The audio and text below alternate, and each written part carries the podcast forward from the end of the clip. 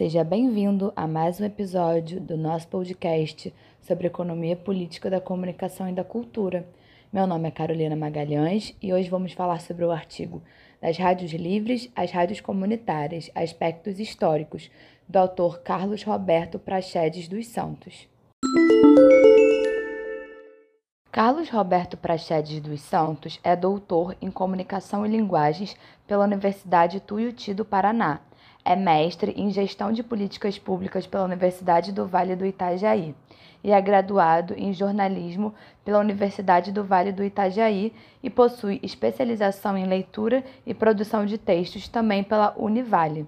Atualmente é professor titular da Universidade do Vale do Itajaí, tem experiência nas áreas de comunicação, com ênfase em radiodifusão, atuando principalmente nos seguintes temas: rádio e TV, rádio jornalismo, rádio comunitária, TV educativa, TV pública, políticas públicas de radiodifusão.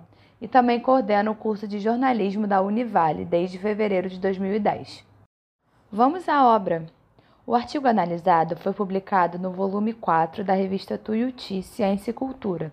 É um texto que se divide em introdução, aspectos históricos, as rádios livres no Brasil, as rádios comunitárias de Itajaí e as considerações finais. O artigo faz um relato sobre a história da radiodifusão livre no mundo e no Brasil, assim como traça uma trajetória das rádios livres até a regulamentação das rádios comunitárias no país. O trabalho pauta a importância das rádios livres em momentos históricos em países como Itália, França e Bolívia, e também aborda as primeiras experiências com rádio livre em um Brasil marcado pela ditadura militar. Para o autor, esse caminho histórico torna-se fundamental para entender que as rádios livres forneceram as bases para a implantação da legislação das rádios comunitárias em 1998 e que foram importantes elementos para a manutenção da democracia em determinados momentos da história. Para essas reflexões, o autor lança um olhar sobre o município de Itajaí, em Santa Catarina, onde há duas rádios comunitárias que surgiram praticamente juntas e que passaram pelo processo de ser uma rádio sem autorização para uma rádio comunitária legalizada pelo Ministério das Comunicações. Na introdução, Carlos Roberto Santos traz o um número que, até 2012, existiam 4.421 outorgas de rádios comunitárias. Segundo ele, as rádios comunitárias se apresentaram como uma alternativa do governo para conter a disseminação das rádios livres. Num sentido introdutório, o autor vai fazendo uma descrição das características que determinam uma rádio comunitária. Elas não podem transmitir comerciais e só é possível operar com 25 watts. Para sua autorização, é necessário construir uma associação sem fins lucrativos. As rádios comunitárias devem ter uma programação própria e não podem vender espaço dentro da sua programação. O sinal deve abranger apenas um espaço, de forma que a atuação da rádio seja ao entorno de uma comunidade específica. Segundo o autor coloca na página 86, abre aspas, as rádios comunitárias são destinadas a servir uma pequena comunidade com programação produzida pelos próprios moradores daquele grupo social. Fecha aspas. Na segunda parte, Aspectos Históricos, o autor irá descrever o trajeto percorrido das rádios livres até o momento da regulamentação dos canais comunitários. Ele começa mostrando a definição dos diferentes tipos de rádio e faz um apontamento importante sobre a diferenciação entre as rádios livres e as rádios piratas, apesar dos proprietários de rádios comerciais colocarem as duas como sendo a mesma coisa. As rádios piratas, aspas, eram aquelas que emitiam sinais de rádio diretamente de barcos na costa de países europeus, onde a publicidade era proibida nas emissoras estatais, únicas existentes até então. Fecha aspas.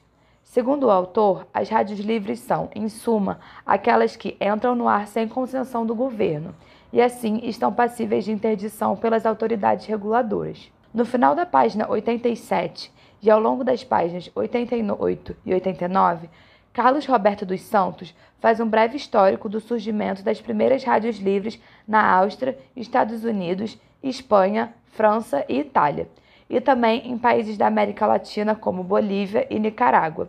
Ele enquadra essas experiências enquanto processos de resistência diante de um regime ou enquanto alternativas aos monopólios da radiodifusão, também enquanto propostas de renovação política e de luta contra a dominação econômica de empresas sobre a comunicação e a favor da democratização da comunicação. Ele aponta que há registros de que na década de 30 já estavam no ar as rádios sem autorização no Brasil, mas afirma que essas experiências se diferem totalmente daquelas dos anos 80, onde há um boom das rádios livres.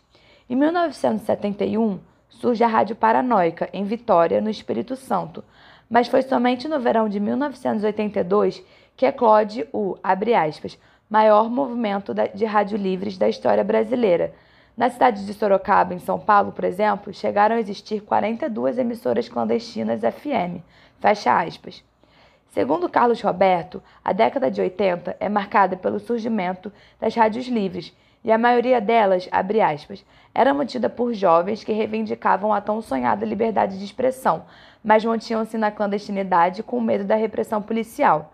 Fecha aspas. No entanto, ele afirma que diversos movimentos sociais passaram a reivindicar a autoria dessas emissoras de rádio, como o Sindicato dos Bancários de São Paulo, que cria a Rádio Teresa em 1985, e o Sindicato dos Metalúrgicos de São Bernardo do Campo. Ele aponta também a experiência da Rádio Patrulha, que foi ao ar para dar voz a uma população marginalizada, das empregadas domésticas aos trombadinhos. Outra experiência relevante foi a Rádio Novos Rumos, criada pela população de Queimados, na Baixada Fluminense, no estado do Rio de Janeiro, com 20 quilômetros de alcance. Segundo ele coloca na página 90, abre aspas, os altos índices de criminalidade na Baixada Fluminense, onde ficava a emissora, foram determinantes para uma chamada à comunidade no sentido de mobilização popular. Fecha aspas. Ele também fala, no final da página 90 e início da 91, sobre a Rádio Livre Pauliceia e sua forma de organização totalmente autogestionada,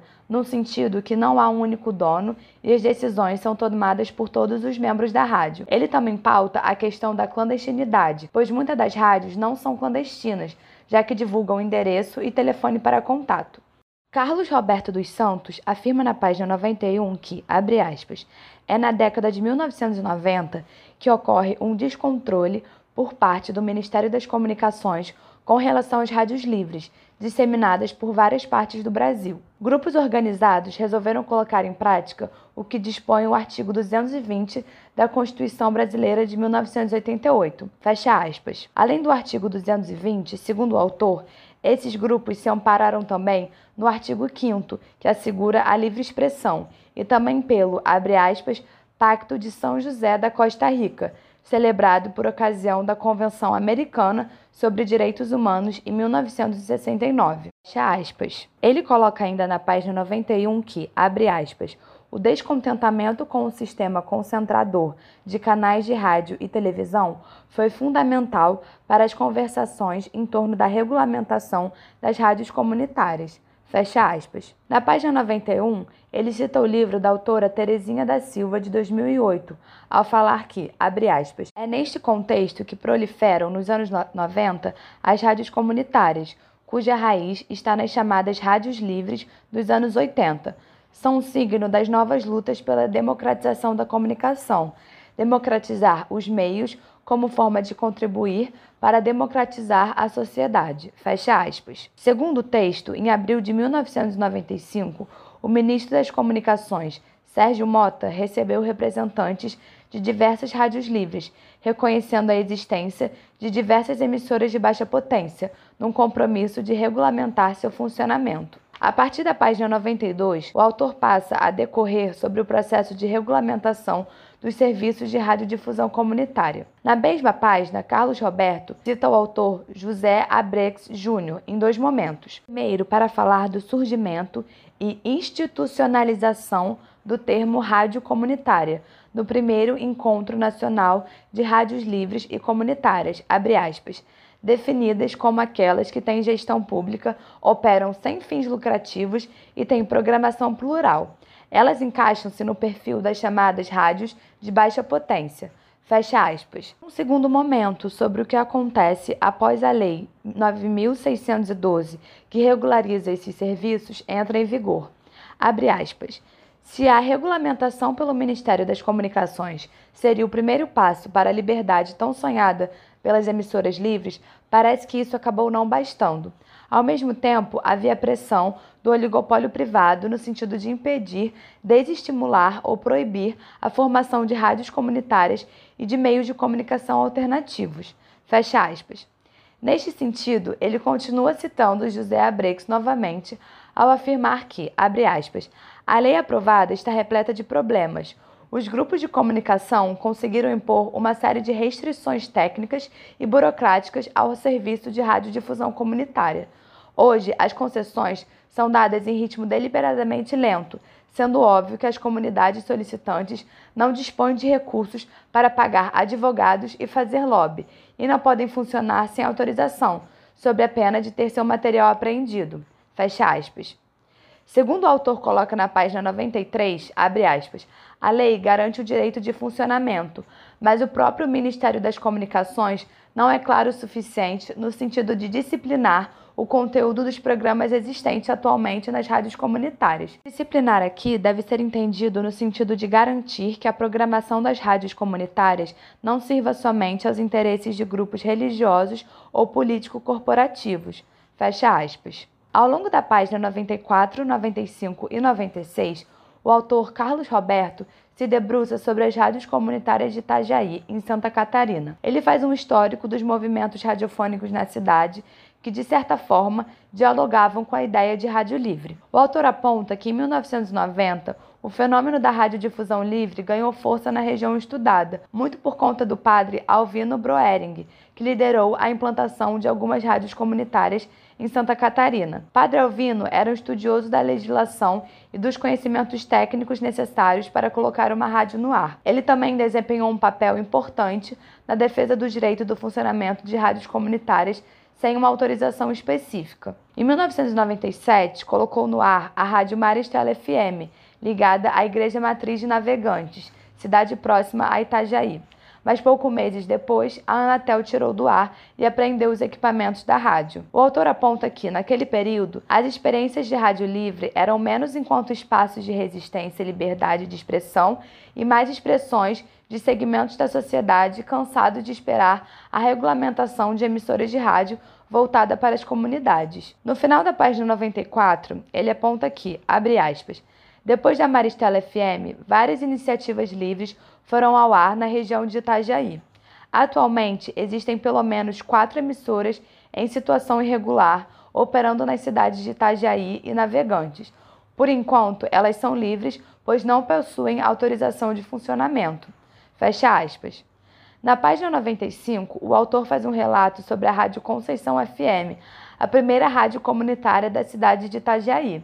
Entre embargos e liminares, o padre Alvino Broering conseguiu a liberação da emissora na Justiça e, em 2004, recebeu a licença definitiva do Ministério das Comunicações. Além da Rádio Conceição, outra experiência de rádio comunitária apontada pelo autor é a Rádio Luz do Amanhã FM. A emissora foi criada por Maria Aparecida Cascais, diretora do abrigo Luz da Manhã. A licença provisória saiu em junho de 2002 e a definitiva em 2004, mas a rádio funcionava com liminar de justiça desde 2001. O objetivo da rádio era chamar a atenção da comunidade para o abrigo, para o trabalho ali desenvolvido e apontar os problemas da instituição, além de ser uma maneira de captar recursos e doações. No final da página 96, Carlos Roberto dos Santos faz suas considerações finais. Na íntegra, ele coloca aqui, abre aspas, a explosão no número de rádios livres entre a década de 1970 e 1990 no Brasil foi semelhante aos movimentos internacionais da mesma época, ainda que com finalidades diferentes. Importantes para a manutenção da democracia em países que viviam o auge da ditadura militar, nas guerras civis ou nas reivindicações dos trabalhadores, as rádios livres se tornaram ícones entre aqueles que não tinham voz. O levante das rádios livres foi determinante para a existência de uma legislação própria que garantisse o direito de expressão às comunidades menos favorecidas, por meio da radiodifusão, mesmo que, na prática, os grupos econômicos também controlem canais comunitários, o que sugere uma distorção na legislação. Fecha aspas. Então, ouvinte, este foi mais um episódio do nosso podcast sobre economia política da comunicação e da cultura. Se você quiser saber mais sobre o assunto, visite o nosso site EPCC e o nosso canal no YouTube, o EPCC Brasil, e curta a nossa página no Facebook, EPCC, Economia Política da Comunicação e da Cultura. Obrigada pela sua audiência e até a próxima!